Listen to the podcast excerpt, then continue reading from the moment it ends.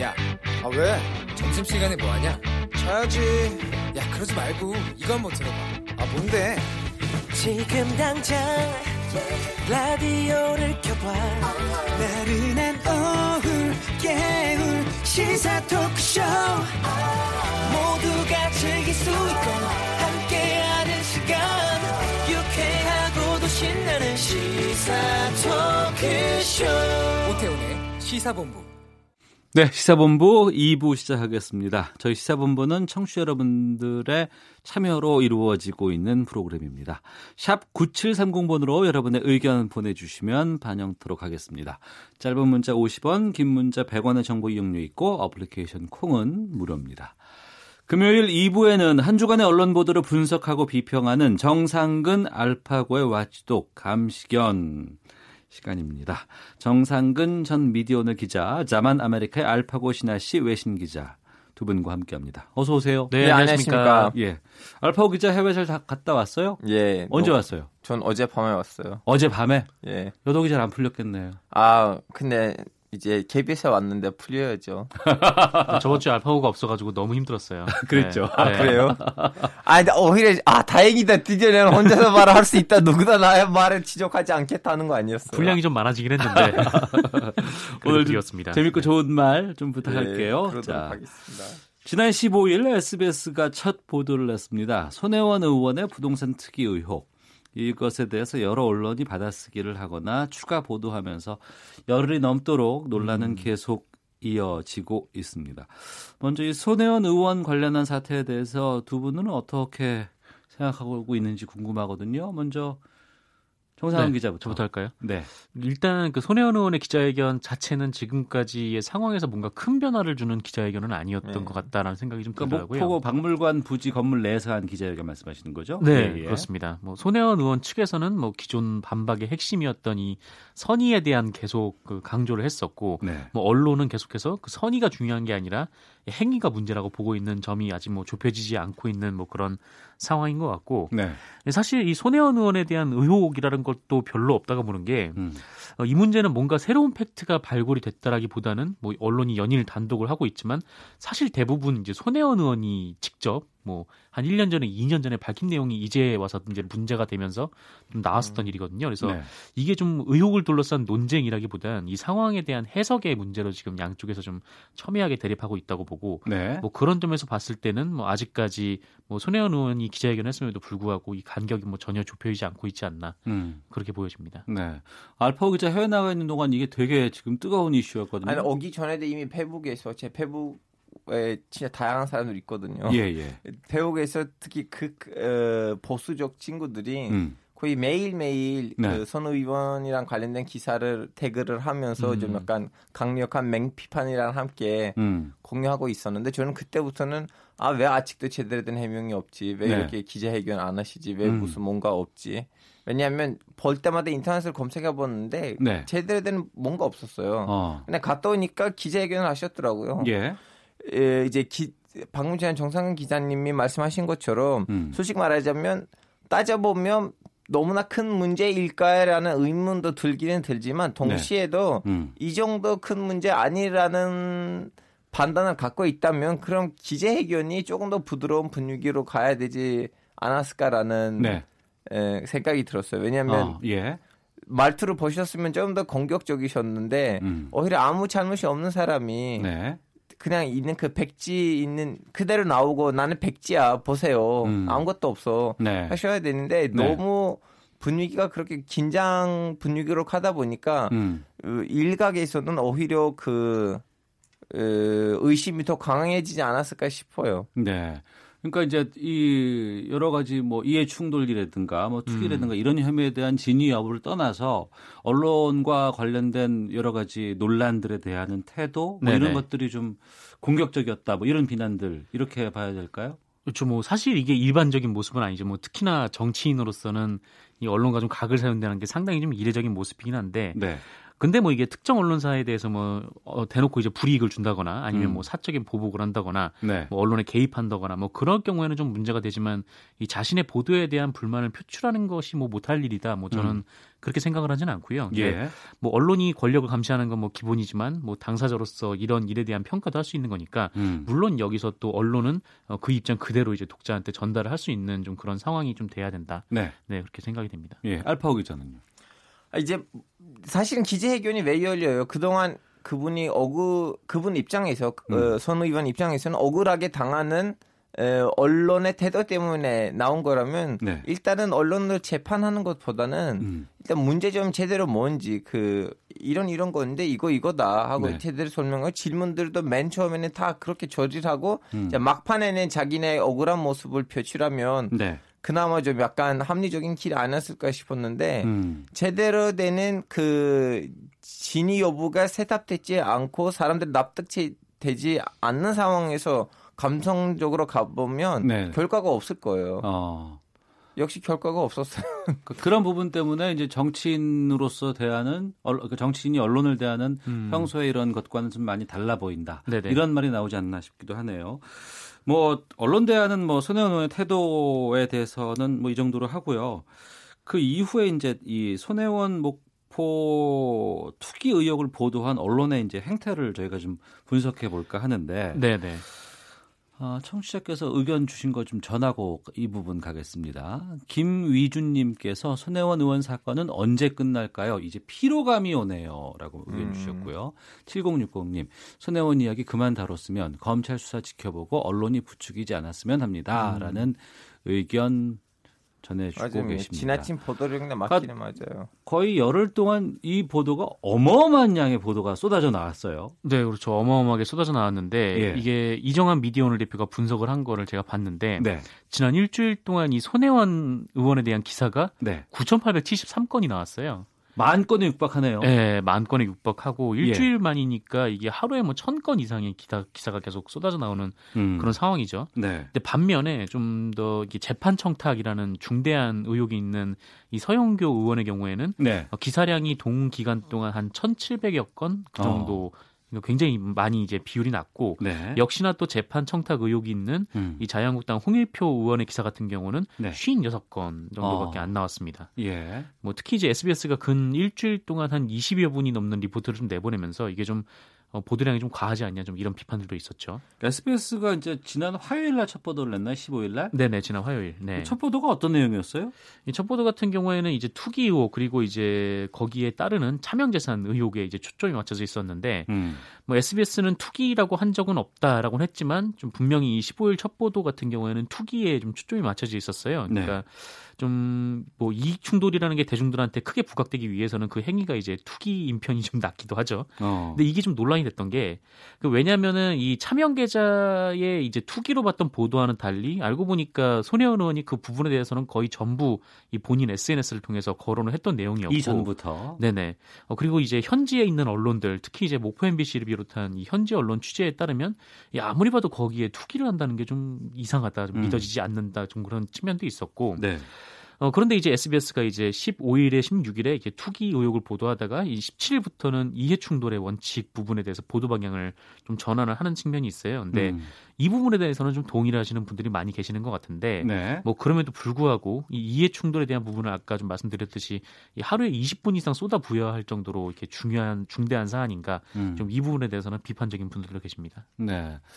지난 열흘 동안 뭐 여타 사건들이 많이 대한민국에 있었지만 가장 많은 양의 보도를 이 손혜원 의원 관련된 보도로 쏟아냈거든요. 네네. 이런 측면은 어떻게 보세요? 왜냐면 저는 어, 종려 시설라 여기는 것 중에 하나는 뭐냐면 네. 뭐 문거예요. 문고? 예, 이름을 말하고 싶잖아요. 그 가게 이름을. 음. 그 책이 많이 있는 네네. 책이 많이 있는 그 가게 있잖아요. 예, 예. 서점이요, 서점. 예, 예, 예. 서점. 예. 이제 거기 제가 가거든요. 네. 일주일에 적어도 한 번 정도. 음. 마치 기독교인들이 일요일에 교회 찾아가듯이. 네. 예, 거기 가면 이제 제일 많이 들리는 데가 어디냐면 베스트셀러이거든요. 베스트셀러. 어. 예, 예, 예. 그래서 예전에는 이제 이명박 박근혜 정권 때 그 베스트셀러 부분에 있는 책들 보시면 다 진보적 전직 기자들이 쓰는 책들이었거든요. 음. 아, 예, 예. 근데 최근에 와서 거기 있는 책들이 어. 좀 에, 보수적 기자들의 책들이에요. 아, 그래요? 예. 예. 어. 그래서 무슨 말이냐면 정권이 바뀔 때마다 네. 돌을 던지는 방향이 달라지거든요. 어느 어. 순간부터. 네. 지금도 보- 방금 전에 선배가 말씀하셨잖아요. 그 예. 최근에 와서 기사가 제일 많이 쓰이는 사람들 봄 에, 쓰는 사람이 손해본 손해본 의원이고 음. 별로 쓰- 기사가 안 쓰이는 거는 다 자유한국당 음. 의원들인데 네. 이거는 뭐 인, 우리 사회에 음. 불가피한 상황이에요. 어떻게 보면 똑같은 문제들인데 한쪽은 조금 더 많이 거론되고 한쪽은 덜 되는데 네. 이유는 누가 이제 에, 정권에 가까우냐에 따라 다르죠. 음. 아, 여기 제가 말씀드렸던 부분 중에 이제 서영교 의원 같은 경우는 손혜원하고 같은 당이에요. 아니 아니 저는 그 자유한국당에 있는 그 홍일표 의원. 예, 네. 홍일표 또 의원. 보도의 시윤이- 양이 훨씬 적었다. 음. 시윤이 여섯 분이잖아요. 예. 알겠습니다. 그리고 이제 이 부분도 좀 살펴볼까 합니다. 이건 이제 보도 SBS 쪽인데 그 젊은 빙상인 연대와 함께 체육계 비리를 폭로하는 기자회견 이제 손혜원 의원이 이제 국회에서 열었어요. 네네. 근데 SBS가 여기서 이제 손혜원 의원을 약간의 좀 이렇게 어둡게 보이는 흐릿하게 보이는 블러 처리를 하는 해프닝이 있었다면서요? 네, 맞습니다. 그러니까 뭐 여기에 SBS는 뭐 포털의 기사를 송고하는 담당자의 실수다 뭐 이렇게 해명을 했습니다만 어, 사실 뭐 우연이라고 볼 수는 없죠. 이 손혜원 의원만 불러 네. 처리가 됐으니까. 예. 근데 이거는 좀 SBS가 잘못이 있다고 봅니다. 이게 실무자의 잘못이라고 하는데 음. 뭐 그런 의미에서 또 사과는 또 잘했다고 보고요. 그러니까 예. 이런 부분들이 SBS가 감정적으로 보도를 하고 있다라는 인식을 심어줄 수가 있기 때문에 음. 어, 오해라면 SBS가 좀 적극적으로 해명을 했어야 되고 뭐 그런 예. 측면에서 사과를 했다 뭐 이런 식- 어, 이렇게 생각이 좀 됩니다. 네. 김현숙님, 손혜원 의원 문제는 국민들이 민감하게 느끼는 부동산 투기 이슈로 봅니다. 그렇기 때문에 계속 다뤄질만 하다고 봐요. 라고 의견 주셨고, 2534님께서는 정말 손혜원 의원 보도는 그만하시면 안 될까요? 그만 듣고 싶습니다. 라고 의견 주셨고요. 2536님, 50대 청취자입니다. 특히 모 중앙 일간지는 팩트 체크도 하지 않고 인성 문제까지 보도하던데 이건 잘못된 행태라고 봅니다. 라고 의견을 주셨습니다. 이번 이 의- 어, 보도 관련해서 특히 이제 그 지상파 방송사 네네. 어, 언론사와 또 유튜브, 팟캐스트와 같은 뉴미디어와의 또 충돌 같은 것들이 좀 많이 있었고 또 뉴스들을 소비하는 행태도 어, 또 여러 가지 그 뉴스 소비층에 따라서 달라진다는 이런 얘기 척도가 많이 좀 등장을 했다고 얘기하거든요. 네, 뭐 저는 이 부분도 좀 상당히 좀 주목이 되던데 네. 이 손혜원 의원과 관련해서 이 대부분의 이제 기성 언론들 같은 경우에는 이 손혜원 의원에 대한 계속해서 문제 제기, 의혹 제기를 하거나 아니면은 그냥 기계적 중립의 태도를 견지를 하고 있거든요. 음. 뭐 양측의 입장을 어느 정도 반반씩 섞는다든지 아니면 뭐 그런 점이 있는데 이 반면에 이제 유튜브 등으로 대표되는 이제 뉴미디어에서는 좀 확 실한 좀 가치 판단이 들어가 있는 부분이기도 하고 네. 또 새로 어, 손혜원 의원 같은 경우에도 뭐 기자회견은 그때 이제 목포 구도심에 음. 내려가서 사실상 처음 했지만 그 이전에 이제 유튜브를 통해서 자기 의견을 계속해서 밝히기도 했고요. 그래서 어. 이렇게 뭐 지금 기성 미디어가 아니라 뉴미디어를 이용해서 뭐 직접적으로 언론이라는 일종의 창구를 거치지 않고 이 사람들과 이제 직접 만난다 뭐 음. 그런 의미에서 좀 이렇게 했다는 것도 굉장히 좀 주목되는 부분이었고 예. 뭐 그것이 뭐 진영 논리를 강화하는 부작용을 낳을 수 있다 뭐라고는 합니다만 뭐 그럼에도 불구하고 이런 뉴미디어 플랫폼을 많은 대중들이 보고 있다는 점은 좀 기성 언론들에게 어느 정도 시사하는 바가 좀 있다라고 생각이 되더라고요. 예. 이 특히 목포 MBC 보도 같은 경우에는 이게 지역 보도여서 이 서울하고 수도권에서는 옛날 같으면 볼 수 없었는데 네. 이 지금 같은 경우는 이제 유튜브를 통해서 지금 몇십만 명이나 되는 시청자들이 그거를 보고 있다. 아, 목포 네. MBC의 지역 뉴스를 네네. 유튜브를 통해서도 보는 분들이 막 늘고 있군요. 그렇죠. 어. 그런 만큼 이제 다양한 뭐 관점과 뭐 진실에 대한 갈구를 뭐 많은 이제 뉴스 소비자들이 하고 계시는 것 같고 네. 또 과거에 비해 독자들의 선택의 폭이 넓어졌다는 점도 이 논란 와중에 일단은 좀 중요한 지점이 되지 않을까. 네, 그렇게 생각이 됩니다. 이 뉴미디어 뉴스에 대해서 알파고 기자는요. 아, 뉴미디 뉴스는 어떻게 보면 혁명인데 네. 제대로 된 무슨 뭐라 해야 되나 분위기를 만들지는 않았어. 아직도 혼란 상태예요. 왜냐하면 음, 네. 예, 저는 택시 타다가 택시 기사분들이랑 말을 하는데요. 가끔씩 택시 기사님들한테 너무나 말도 안 되는 얘기들 듣거든요. 네. 예, 기사님 이거 어디서 들으셨어요? 무슨 유튜브 채널에서 들었습니다. 음. 누구냐고 얘기를 했더니 아 그 사람이구나. 에, 기사님 그분이 그냥 거짓말하고 있어요. 그, 그 채널 다시 한번 듣지 마세요 했더니 아니야 너 그 사람부터 어떻게 잘 알았냐고. 그래서 뉴미디어는 아직도 검증 아. 무슨 인증 제도가 없기 때문에 네. 진실하고 거짓이 너무 섞여 있어요. 음. 그냥 언젠가 거기도 정리될 거라고 저는 보고 있어요. 네. 알겠습니다. 정상근 전 미디어오늘 기자 아, 그리고 알파고 신하시 외신 기자와 함께 한 주간의 미디어 비평 다음 주제로 가보도록 하겠습니다. 중앙일보가 18일 기사를 통해서 홍석천 씨의 인터뷰를 인용 보도를 했습니다. 근데 제목을 뽑기를 홍석천 이태원 가게 두 곳 문 닫아 점점점 그리고 최저임금 여파 이렇게 뽑았습니다. 그 제목을 보면 최저임금 때문에 홍 씨의 가게가 폐업한 것으로 비춰지는데 여기에 대해서 직접 인터뷰를 했던 홍석천 씨는 내 의도를 잘못 전달했다 이렇게 비판을 했는데 어떤 내용인지 정상훈 기자. 네, 뭐 말씀하신 대로 중앙일보가 18일 날 관련 보도를 했고 네. 근데 사실 이게 알고 보면 이제 이데일리라는 매체와 홍서천 씨가 인터뷰를 한 내용을 중앙일보가 이제 그거를 이제 요약해 가면서 인용 보도를 했던 거였죠. 아 직접 인터뷰를 한 게 아니고요. 네, 직접 인터뷰한 건 아니고 이데일리 인터뷰를 그냥 따왔는데 음. 어, 그런데 이제 홍석천 씨가 이제 자신의 SNS를 통해서 이를 거론해서 좀 눈길을 끌었습니다. 그러니까 뭐라고 썼냐면 이 중앙일보 이 기자님, 그러니까 이 기사를 쓴 사람인 것 같아요. 이 기자님, 저하고 인터뷰하신 거 아니고 퍼나르신 거 괜찮은데 제목이 제 의도하고는 많이 다르네요. 음. 해결책에 대한 이야기를 더 많이 한 인터뷰였는데 뭐 욕은 제가 대신 먹겠습니다만 그래도 전화 한 통이라도 하시고 기사 내시면 좋았을 텐데 네. 뭐 이메일 드렸는데 연락이 없으셔서 어, 제 위치에 있는 자영업자 살리는 방법 뭐 저는 나름대로 열심히 움직여 보겠습니다. 뭐 응원 부탁드립니다라고 쓰면서 이게 좀 논란이 됐습니다. 네.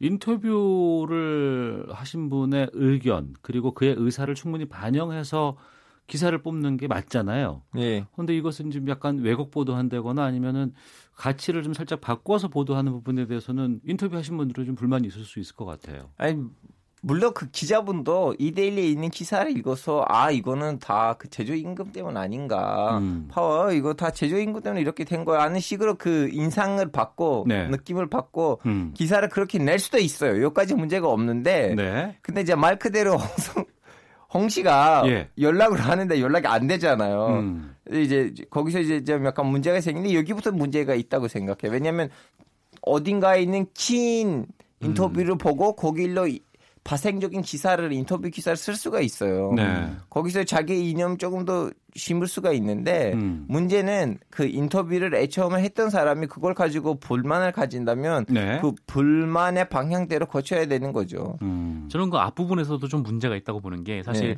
이 2대1료와의 인터뷰를 보면 홍석천 씨가 최저임금 얘기를 안 한 건 아니에요. 최저임금도 물론 뭐 자영업자로서 좀 어려움이 있다라고 얘기는 했는데 네. 뭐랄까 하여튼 과도한 임대료 문제라거나 아니면 음. 그 홍석천 씨가 가게를 했던 그 골목 안에서 뭐 임대인과 임차인의 관계 뭐, 사- 뭐 사람의 뭐 사람이 여러 명이 모이는 좀 그런 상생의 모델을 만들어야 한다 뭐 이런 얘기들 같은 좀 다양한 얘기들을 했거든요. 네. 어 그리고 이제 홍서천 씨의 말에 의하면 그 이데일리 기자한테 이렇게 얘기를 했다고 해요. 그러니까 뭐 인터뷰했던 이데일리 기자한테 혹시라도 제목을 뽑을 때 뭐 홍서천 뭐 최저임금 때문에 가게 문 닫았다. 요렇게는 하지 말아달라.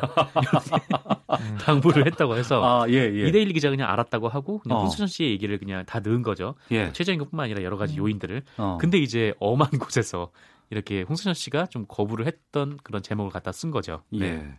언론이 좀 보고 싶은 대로만 보고 기사를 좀 내지 않나라는 이런 생각이 들기도 하거든요.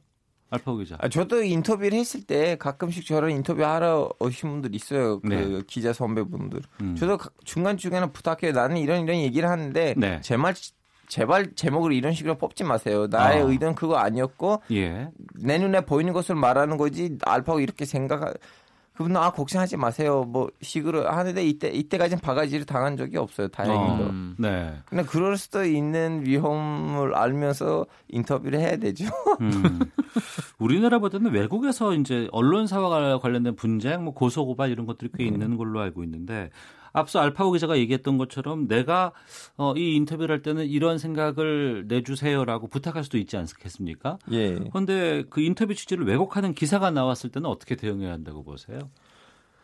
와, 그건 아직도 큰 문제예요. 우리나라에서도 그 터키에서도 그런 문제들 많이 일어나요. 그 예, 좀 가수하고 네. 홍성적 홍시도 일종의 그거 엔터테인먼트이잖아요. 네, 네. 그런 점 약간 연예인들하고 언론사들이 인터뷰를 했을 때 이제 제목의 문제가 아니고 이제 말하는 내용에 있어서 음. 이제 있는 다 녹음을 따서 기사를 쓰는데 네. 아 사람들 읽기에는 아 이분이 정권을 비판하는 거 아닌가? 음. 음. 그때 이제 연예인이 아 내가 그런 말 안 했다 했는데 이번에 기자가 녹음 파일을 다 보여드려요. 네. 어시 사실은 더 심한 말을 했는데 오히려 음. 기자가 줄인 거예요 그 말을. 네. 어. 그러다 보니까 이제 서로 좀 소송 당하고 소송 그러다 보니까 돈 이제 내기도 하고 배상금 그런 음. 식으로 저는 뭐 이거 이제 홍 뭐 이렇게 법정으로 넘어가게 되면 네. 서로 돈을 지불해야 되는 상황까지 가지 않을까 싶어요. 음. 홍수천 씨가 지금 뭐 법정 다툼을 하겠다는 건 지금 나와 있는 건 네, 아니죠? 예, 그런 의사는 밝히지 않았습니다. 어. 네. 그럼 여기서 궁금한 게 이 자극적인 제목 같은 경우에 특히 네네. 최근엔 저희가 이제 뭐 제, 자극적인 제목 뽑는다 이거 문제 있다라는 것들은 이전에도 지금 이 와치독 시간에서 저희가 좀 다뤄본 적이 있었는데 음, 이거는 현장을 다녀온 이 취재 기자 아니면 일선 기자 네. 어가 직접 뽑는 겁니까 아니면 데스크에서 이걸 조정을 하기도 하나요 어떻게 되나요? 이게 매체마다 뭐 분위기는 다 다르겠지만 그래도 거의 일반적으로는 뭐 기자가 이 초고 제목을 뽑는다고 음. 해도 이 결국 그 마지막에 최종적으로 수정을 하거나. 아니면 좀 자기가 다듬어서 내거나 네. 그거는 이제 편집 데스크들한테 편집 간부들한테 최종 권한이 있죠. 음. 최종 권한이 있는데 네. 어, 우리나라에서만 세시즘에. 있는 좀 독특한 경우가 있는데 이른바 이제 실시간 검색으로 이제 어뷰징 기사를 쓸때 음. 그때는 이제 일종의 이제 아르바이트 하시는 분들이 하루에 이제 몇십 개를 쓰니까 네. 어. 그 임의로 달아서 제목을 내면은 그냥 네. 그대 그게 그대로 나가는 경우도 어. 요새는 있긴 합니다. 예. 알파오 기자는요. 아유 이제 주로 오후 3, 4시쯤 되면 음. 그때 마지막으로 그 기사들의 제목들만 이렇게 수정이 되거든요. 네. 좀더 눈에 크게 보일 수 있는 뭔가 그때는 기자를 안 부르고 거기 음. 있는 편집부에 있는 이제 편집 부, 부장이 네. 아니면 국장이 알아서 뽑을 때도 있어요. 음. 근데 그때 이 기사를 잘 읽고 뽑아야 되는데 가끔씩 앞에 있는 기사들 때문에 회의가 너무 길어지면 음. 막보고 뽑는 경우도 있죠. 그렇죠. 네. 가끔씩 그런 일들도 일어나요. 네. 앞서서 우리가 손혜원 의원의 보도 다루면서도 언급을 했습니다만 좀 우리가 현상을 분석하지 않고 도리어 이 현상을 좀 언론 쪽에서 만들어내는 보도들이 좀 문제가 될 수도 있지 않을까 생각이 듭니다. 이 부분 네. 어떻게 해야 할지 두 분 간단히 말씀 좀 부탁드리겠습니다. 뭐 물론 언론은 뭐 가급적 진실을 보여줘야 하는 역할이 있는데 네. 근데 요새 좀 언론의 보도를 보면은 사감이 좀 들어가 있지 않는가 뭐 음. 사감이 있으면 그거는 뭐 오피니언이나 아니면 뭐 음. 사설이나 뭐 그렇게 풀어내고 그 기사에서는 가급적 좀 객관적이고 네. 그뭐한발 떨어진 보도로 좀 봐야 하지 않나 좀 그렇게 생각이 듭니다. 네. 아니 한국의 문제는 그거예요. 그 기자 그 각 언론사마다 음. 자기 기자들의 오피니언 페이지가 너무 적어요. 오히려 야. 외부 사람들 많이 부르고 예. 거기 그 사설 페이지들을 보면 외부 사람들 더 많거든요. 음. 근데 더 물론 미국도 그러긴 한데 터키도 마찬가지인데 자체 기자들의 사설 페이지가 네. 좀 비교적으로 많아요. 그때 어. 이제 언론사가 자기 생각을 거기서 표출한 거지 음. 일반 스트레이트 기사에서는 아니면 인터뷰에서는 그렇게 많이 내지는 않아요. 어. 이거 좀 더 조절됐으면 좋겠어요. 알겠습니다. 청취자께서 의견 많이 보내주고 계시는데 소개하고 마무리하도록 하겠습니다. 1632님, 손 의원이 언론에 고분고분하지 않으니까 더 심하게 공격당하는 면이 있다고 봐요. 5044님, 손 의원은 오만한 태도로 다양한 갑질을 자행했다고 봅니다. 적절한 보도라고 봅니다. 1911님, 손혜원 의원의 투기 의혹은 국민의 알 권리를 위해 끝까지 다뤄줘야 합니다. 김지영님, SBS가 특종한 조재범 성폭행 사건이 또 다른 특종인 손 의원 기사로 쑥 들어가 버렸습니다.